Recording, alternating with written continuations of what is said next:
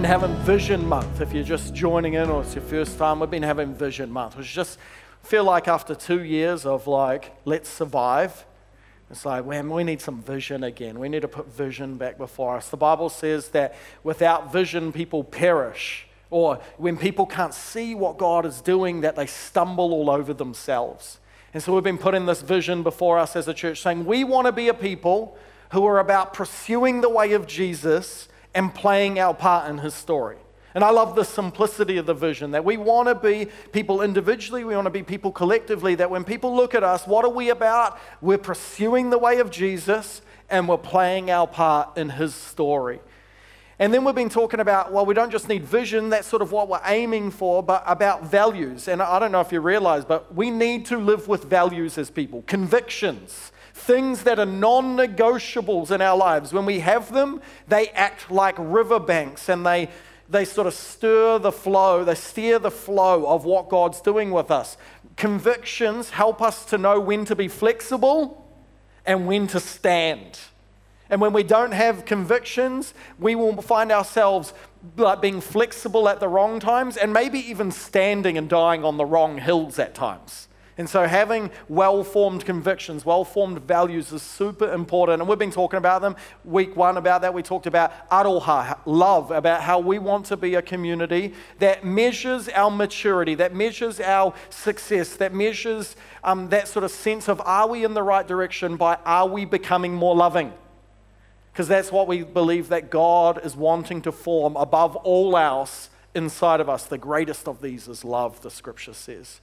In the second week, we talked last week about Rongopai or the gospel and mission and about how that is about like the whole story of God wrapped up and, and sort of culminated in the story of Jesus, and how we want to be people about that story who know the story, who embody the story, who witness to the story, and are playing our part, you know, are engaged in what God is doing in this world. And, you know, last week's announcement is obviously a, a way of us living out that value. And this week, we're going to talk about our third value, but just as a way of introduction to it, to frame it up, the value is actually answering a question. And the question is this How does God change us to be more like Jesus? How does God change us to be more like Jesus? Because there are many people who are highly committed to Jesus for a long time in their life, but don't necessarily become more like Jesus. That your commitment or your allegiance does not automatically mean transformation. And so today's values addressing that wrestle of how do we not just be highly committed, like I'm a Christian and I'm always a Christian, but how do we actually be people that become like Christ? Since that's the definition of being a Christian. And here it is spoiler alert it's tikanga wairua, or spiritual practice. And that's going to be our third value as a community that we want to be people about spiritual practices. We want to be people growing in them, exploring in them, developing them. When we, when we know what's non negotiable, that we have spiritual practices in our lives because this is about how God actually transforms us. Like many people in this room, we all got our own journey with spiritual practices to some degree or another. Some people in here, you're like, you're just like, yes, finally, we're talking about this. And you just have such a rich life of spiritual practices. And probably the majority of people are like, oh no, something else to feel guilty about not doing. Uh, you know, there's this like, we're just, we're in this we're all in different parts of the journey, and that's okay. Today, what I hope is that we understand the point of them we understand why the scripture speaks about them, and maybe we get inspired a little bit to go learn a little bit more about them and try some different things that maybe we haven't thought of as spiritual practices before. Because what do all mature followers of Jesus have in common? Spiritual practices. You won't ever find somebody that's followed the Lord well over the decades, become more like Jesus, as an example of God like character to people that doesn't have rich spiritual practices. And the same, the opposite could be true. What's common for people who are drifting away, for people who are barely engaged, for people whose, you know, not that there's anything wrong with questioning and trying to pull things apart, but whose questioning is actually leading them to live a life that less glorifies God rather than more glorifies God. You know, what where people start disengaging and serving in church? What's common normally among people like that? A lack of personal spiritual practices. And uh, so we need them. You know, if you, you know, often people like get really involved in church for a time in their life. And then if they don't actually develop personal spiritual practices, it's just a matter of time before an offense happens. And that offense causes them to distance themselves, and that distance over time, it's sort of like they might say, I have a faith, but that faith becomes quite fruitless in themselves and to the world around them.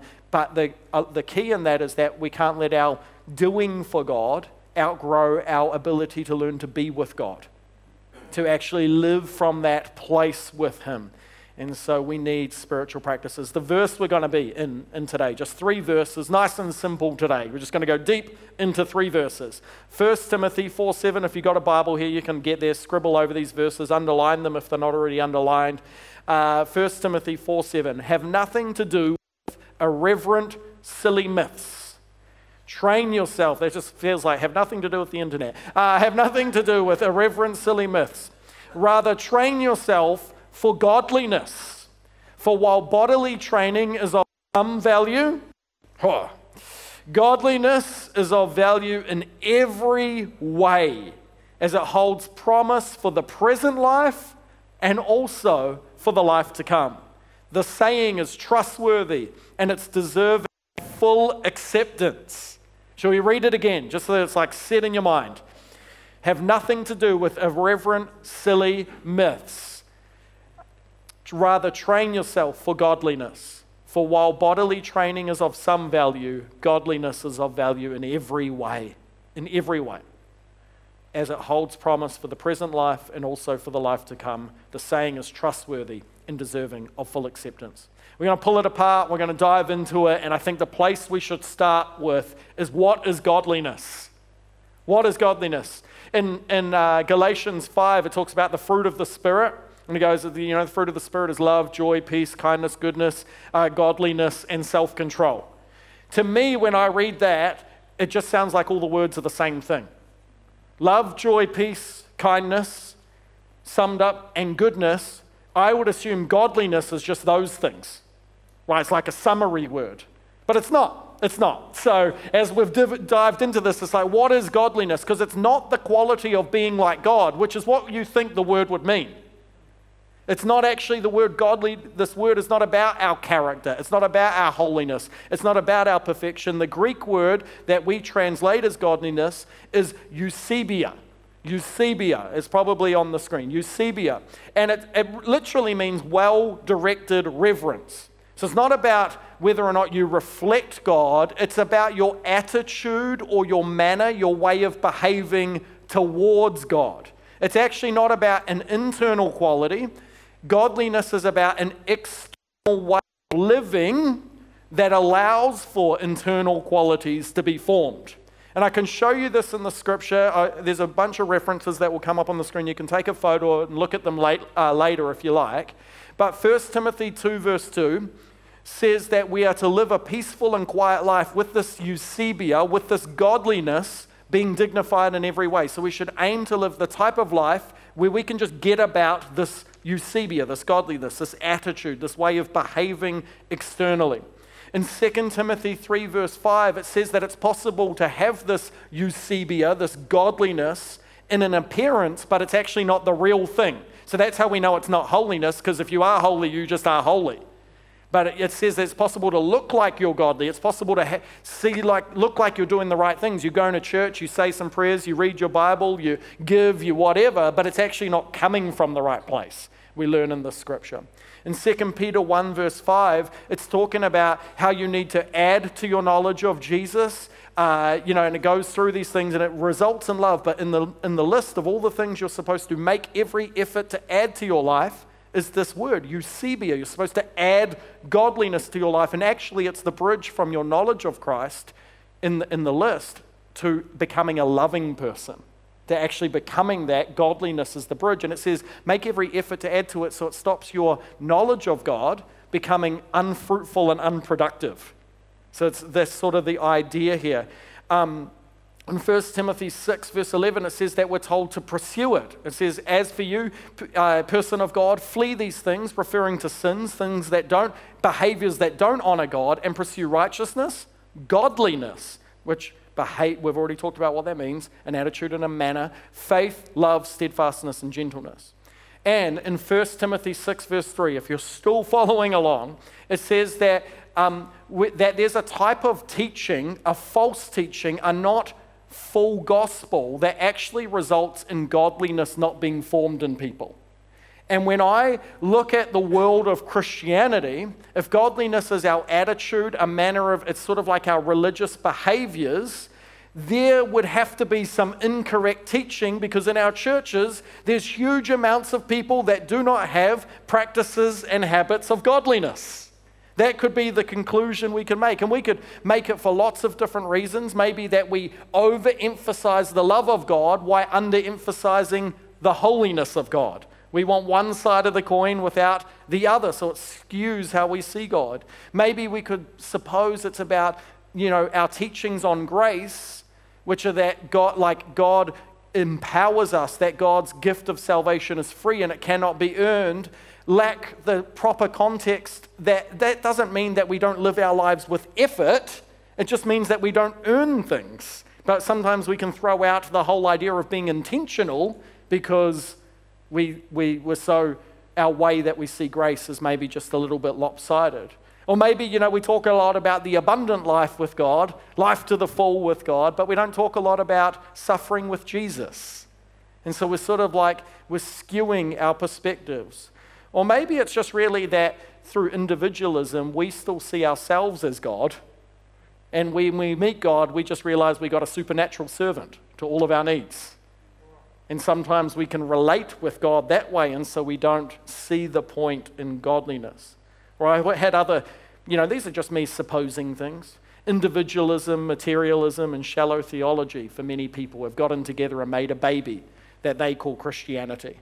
But it's a type of Christianity, it's not at the heart of the gospel. I would say, I would sum it up like this that somewhere along the way, our modern thinking of living our life with the Lord got too influenced by this statement it's a relationship, not a religion. It's on bumper stickers, it's on Instagram like things. It's like, you know, it's a relationship, not a religion. And we started talking about two things incorrectly. And so we've raised a whole generation of Christians that don't understand the value of religious practice. And so let me just unpack that. Firstly, relationship and religion are not opposites, as if you can only have one of them. They're not competing against each other. In fact, the definition of religion is this it's the belief and worship of a superhuman controlling power, especially a personal God or gods. That sounds like what we're doing. It sounds like when somebody says, Are you religious? you should say yes, not no. Not like, No, no, it's a relationship, not a religion. You're like, No, it's a, it's a religion. Because all a religion is, is a supernatural relationship. That's all it is. But by throwing out that word, by, by that word becoming like a no no or an icky word, and it comes up in some of our songs, and I'm always saying to the worship team, there's nothing wrong with religion. And we sing this one that's like, I'm going to abandon or throw away all my religion. And you're like, what an idiot. Don't throw away your religion. That's godliness. The way, because what is your religion? It's the way you practice your relationship with God. It's the way that that actually manifests in your attitude and daily behaviors or weekly rhythms or whatever these things are. Because being religious is not a bad thing. We've made it a bad thing. But if anything, we need the generation of Christians alive now to be more religious, not less. If religious is just the quality of practicing your religion, which is the quality of practicing your relationship with God. That's all these things mean. But I think because that's, are you getting what I'm saying? Because it's been tainted in our minds, we think anything that's liturgical, anything that, you know, just we've got to do, or anything that has the sense of organizedness or ancientness, if I'm not just feeling it, it's bad. Because if it's relationship, I should feel it. But if it's religious, that we write it off as being empty and lifeless, but that's not the case. Dallas Willard says it like this We are saved by grace, of course, and by it alone. and not because we deserve it. That is the basis of God's acceptance of us. But grace does not mean that sufficient strength and insight will be automatically infused into our being in the moment of need.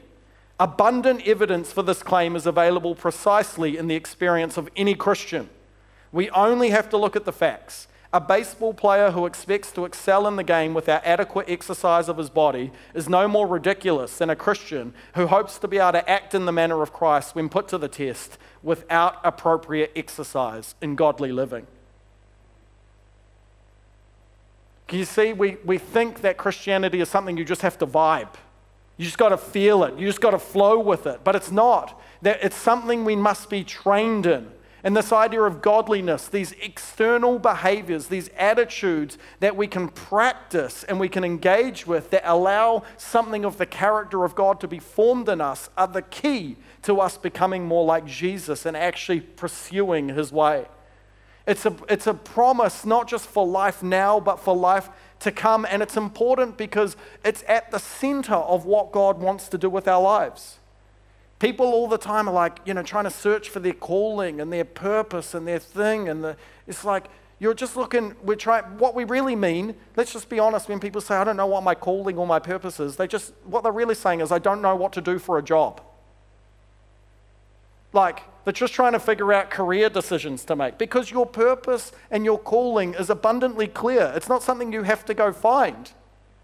It actually says that before the foundation of the world. In, in, in Romans 8 28 and verse 29, it makes it clear. It says it like this For those he foreknew, he also predestined to be conformed to the image of his Son, in order that he, being Jesus, might be the firstborn among many brothers and sisters. Do you hear that? That, like, right from the get go, God predestined, He predetermined that everybody who would get saved from something, saved from sin, saved from judgment, saved from death, was going to get saved to something. To what? Being transformed to become more like Jesus, starting now. This is your purpose. And so when we live in it, and we live in it by practicing godliness, we're actually, it gives us life because we're finally living where we should be living. Hopefully, we're following along. Are we following along? We could all agree that physical training, we go back to that verse, physical training is of some benefit, it says. We could all agree it's of some benefit, right? We know that for kids, the more active they are, the easier it is to parent them. You know, it just like it adds to their well being, it adds to their health. We know that when you go to the gym and you get the heart rate up or you go for a run or something, we know that it increases, uh, it releases endorphins in your body, the feel good sort of things. And it also decreases cortisol, the stress hormones. So we can agree that physical training is of some benefit. We, you know, you only have to walk on the beach in summer and you can see for those whom it has benefited and those who are not reaping the benefits. You can see in a sport, my brother in law, uh, we'd been training for an Ironman, and two weeks ago he ran, he ran, cycled, and swam his Ironman. It got cancelled, but he still did it anyway on his own because that's the sort of person he is. And so he, he, as a, he, cyc- he, he swam his three or three and a half Ks, he cycled his 180 Ks, I think it is, and then he ran his marathon, his 42 kilometers. It's like, you could agree that physical training is of some benefit because if I went to just try do that right now, I'm not even going to make the first 500 meters of the swim.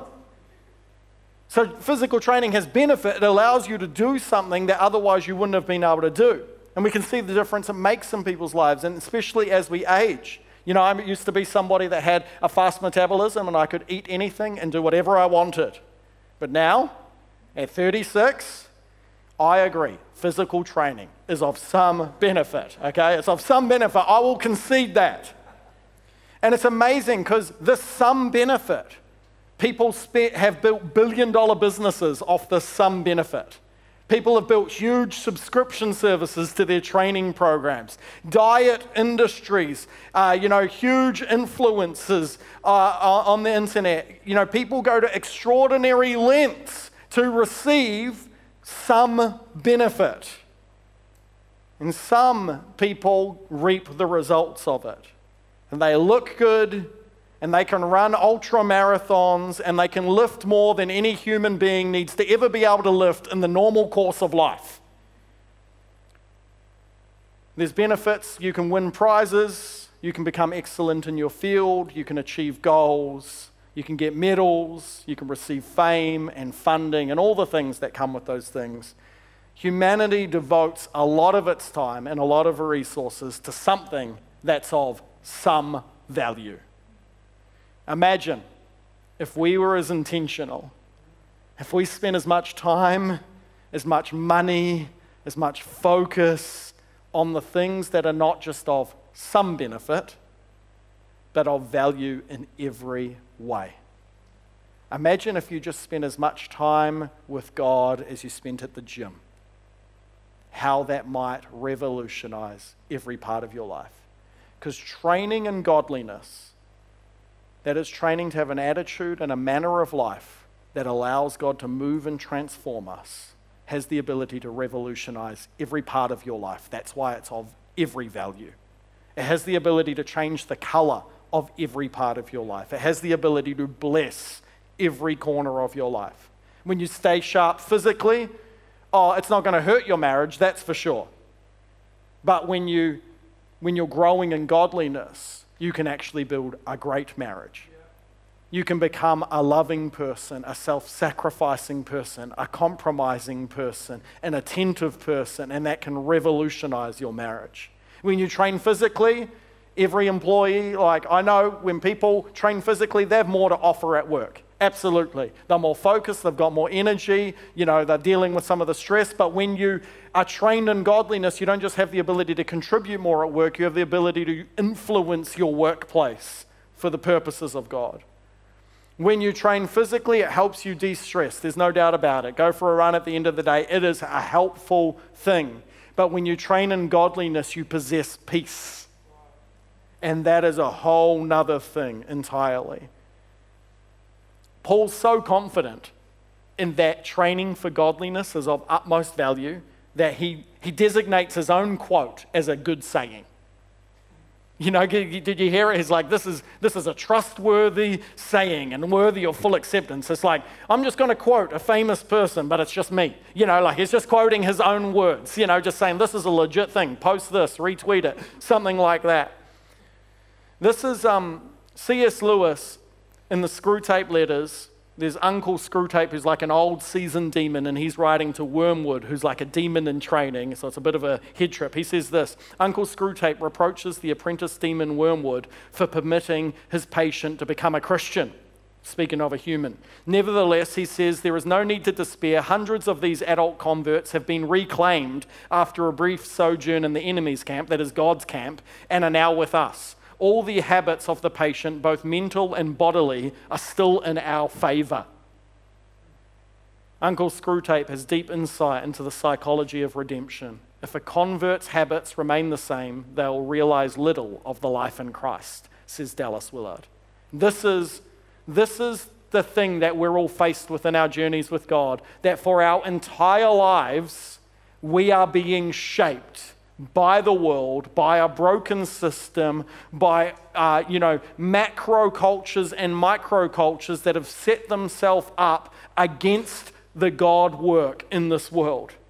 Individualism, materialism, selfishness, you know, sin, these things, we live and breathe it. And we've been formed by it for 36 years, for 50 years, to differing degrees. And just because we become like Jesus doesn't mean the habits that we've well ingrained our whole life in that area are going to change. And this is why training in godliness is about retraining your life to be submitted to something else, to be formed by something else, to be shaped by something else. I saw a post this week and it was sort of like, you know, parents confused while the one youth group hour a week isn't transforming their kid amongst the 30 cell phone hours. You know, this is the reality, but that's not just true for teenagers, that's true for all of us in all different ways. And what I want to say is the secret behind spiritual practices, but behind godliness, this is the secret to what Jesus said is the easy yoke and the light burden. This isn't the hard way of Christianity. The hard way of Christianity is trying to respond like Jesus in your life without being transformed on the inside first. to try and muster up being love, that's the hard way. The light and easy way is to practice a way of life that means love comes out automatically. Matthew 11 28 says, Are you tired? Are you worn out? Are you burnt out on religion? There's that word again. Come to me, get away with me, and you'll recover your life. I'll show you how to take a real rest. Walk with me and work with me. Watch how I do it and learn the unforced rhythms of grace. Oh, it feels so good. I won't lay anything heavy or ill fitting on you. Keep company with me, and you'll learn to live lightly, uh, freely and lightly. Or that's like a paraphrase version, and more like the correct language says, Come to me, all who labor and heavy laden, and I'll give you rest. Take my yoke, that's my way of life upon you and learn from me, for I am gentle and lowly at heart, and you'll find rest for your souls. For my yoke is easy and my burden is light. Look, man, it's easy to romanticize these words, right? It's like that, that's got all of the words for our culture. What's that? Are you tired? Yes. Are you burnt out? A little. Are you worn out? Is that just, is life feeling heavy? Oh, you, oh, you're speaking my language. It's like the TV's speaking to me. You know, it's like it knows me.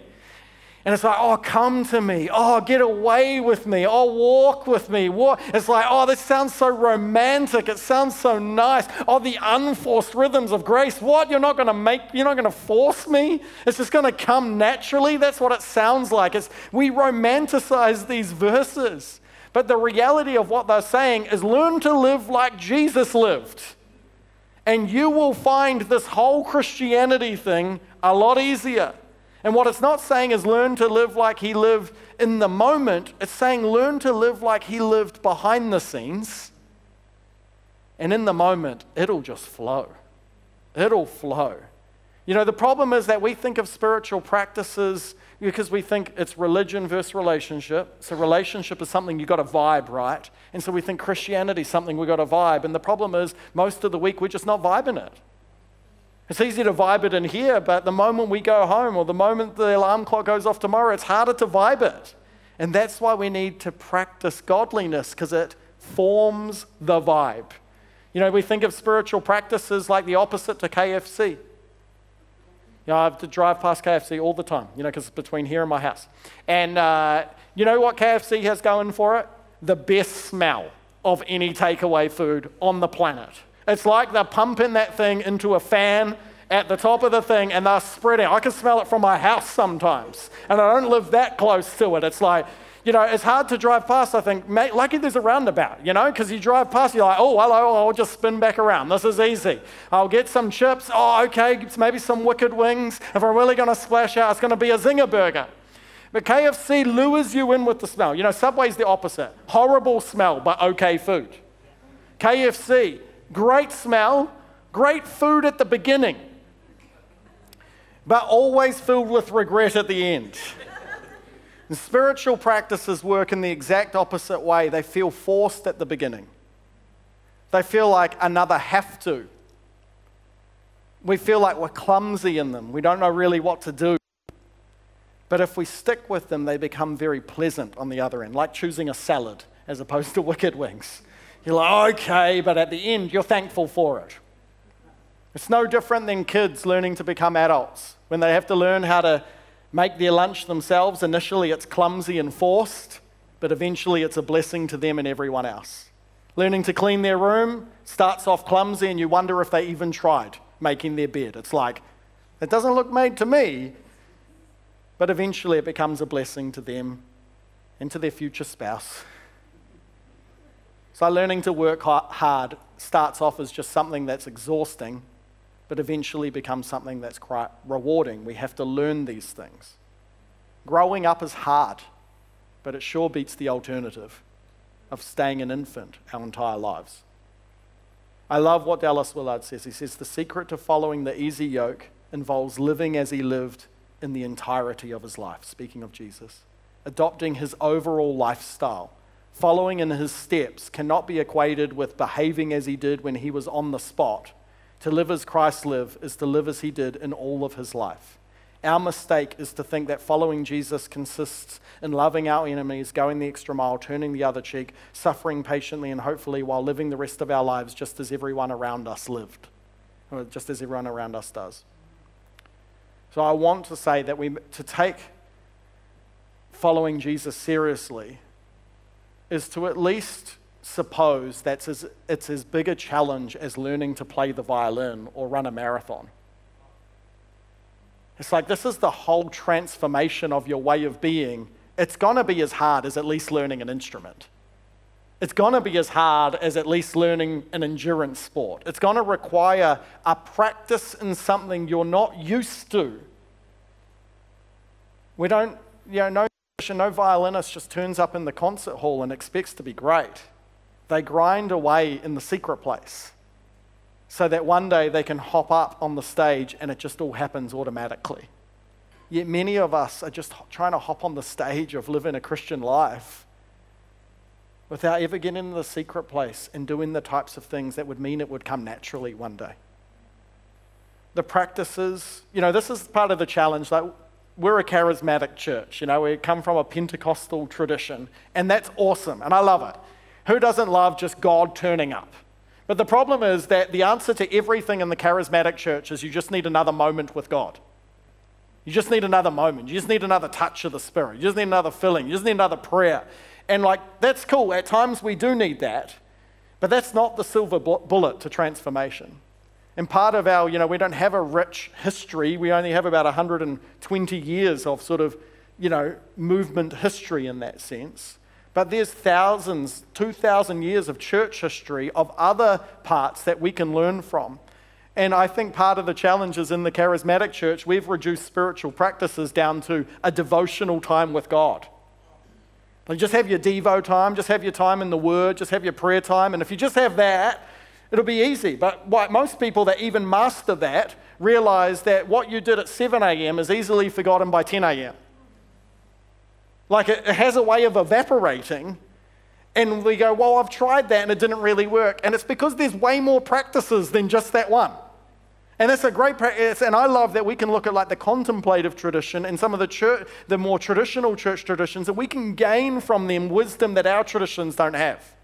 And we can learn more. So I just want to just to, in a way of finishing, I guess, just give us an overview of some spiritual practices, hopefully enough intrigue that you might go, I'm going to go Google some of these or get a book about them and I'm going to get, I'm going to start talking about them in my small group. I'm going to figure out, is there some stuff we can try together or some stuff I can try? Does that sound good?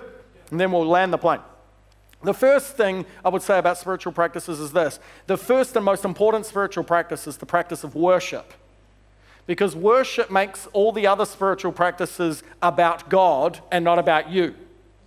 The danger in our self improvement society is that Christianity can just be another way for me to serve my self improvement goals. But by making worship the first spiritual practice that we are engaged in, makes, makes sure it keeps all the others in check and makes them about God.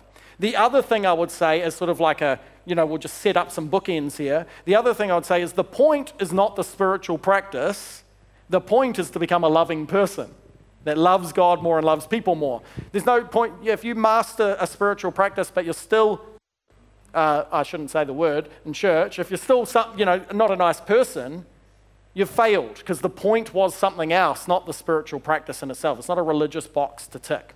So, spiritual practices can be um, one of, they consider one of two camps. Generally, in our tradition, we only know of one of the camps, but the first camp is the one we don't know about, and it's probably it's the place to start. It's, they all fit in this uh, umbrella of practices of abstinence, practices of saying no to things, practices of getting things out of your life. And these would be solitude, silence, fasting, frugality. What does that mean? Just living on living more simply than what would be acceptable with the culture around you. Chastity, secrecy, sacrifice would be like some of the big sort of seven practices of abstinence. And practices of abstinence are really important because when you're really full of the world, it's really hard to put more God in you. When you're full of desires that are unchecked, when you're full of bodily urges, when you're full of, you know, noisy community, you can read the word, but sometimes there's nowhere for it to go and stick in your soul. You can worship the Lord, but sometimes there's no room for it to get in and form something new. So we need practices of abstinence. They work like our body works. We breathe in and we breathe out. And you need to breathe out to be able to breathe in again because all the oxygen from your breath in has been converted to carbon dioxide and the, your blood can't absorb, carb, uh, can't absorb oxygen while it's still full of carbon dioxide, so it needs to be breathed out before you can have a breath in. And so, if you just want to see your uh, devotional life come alive in a new way, start with some abstinence and then watch how the other stuff, the engagement stuff, comes alive in a new way because you got hungry for it.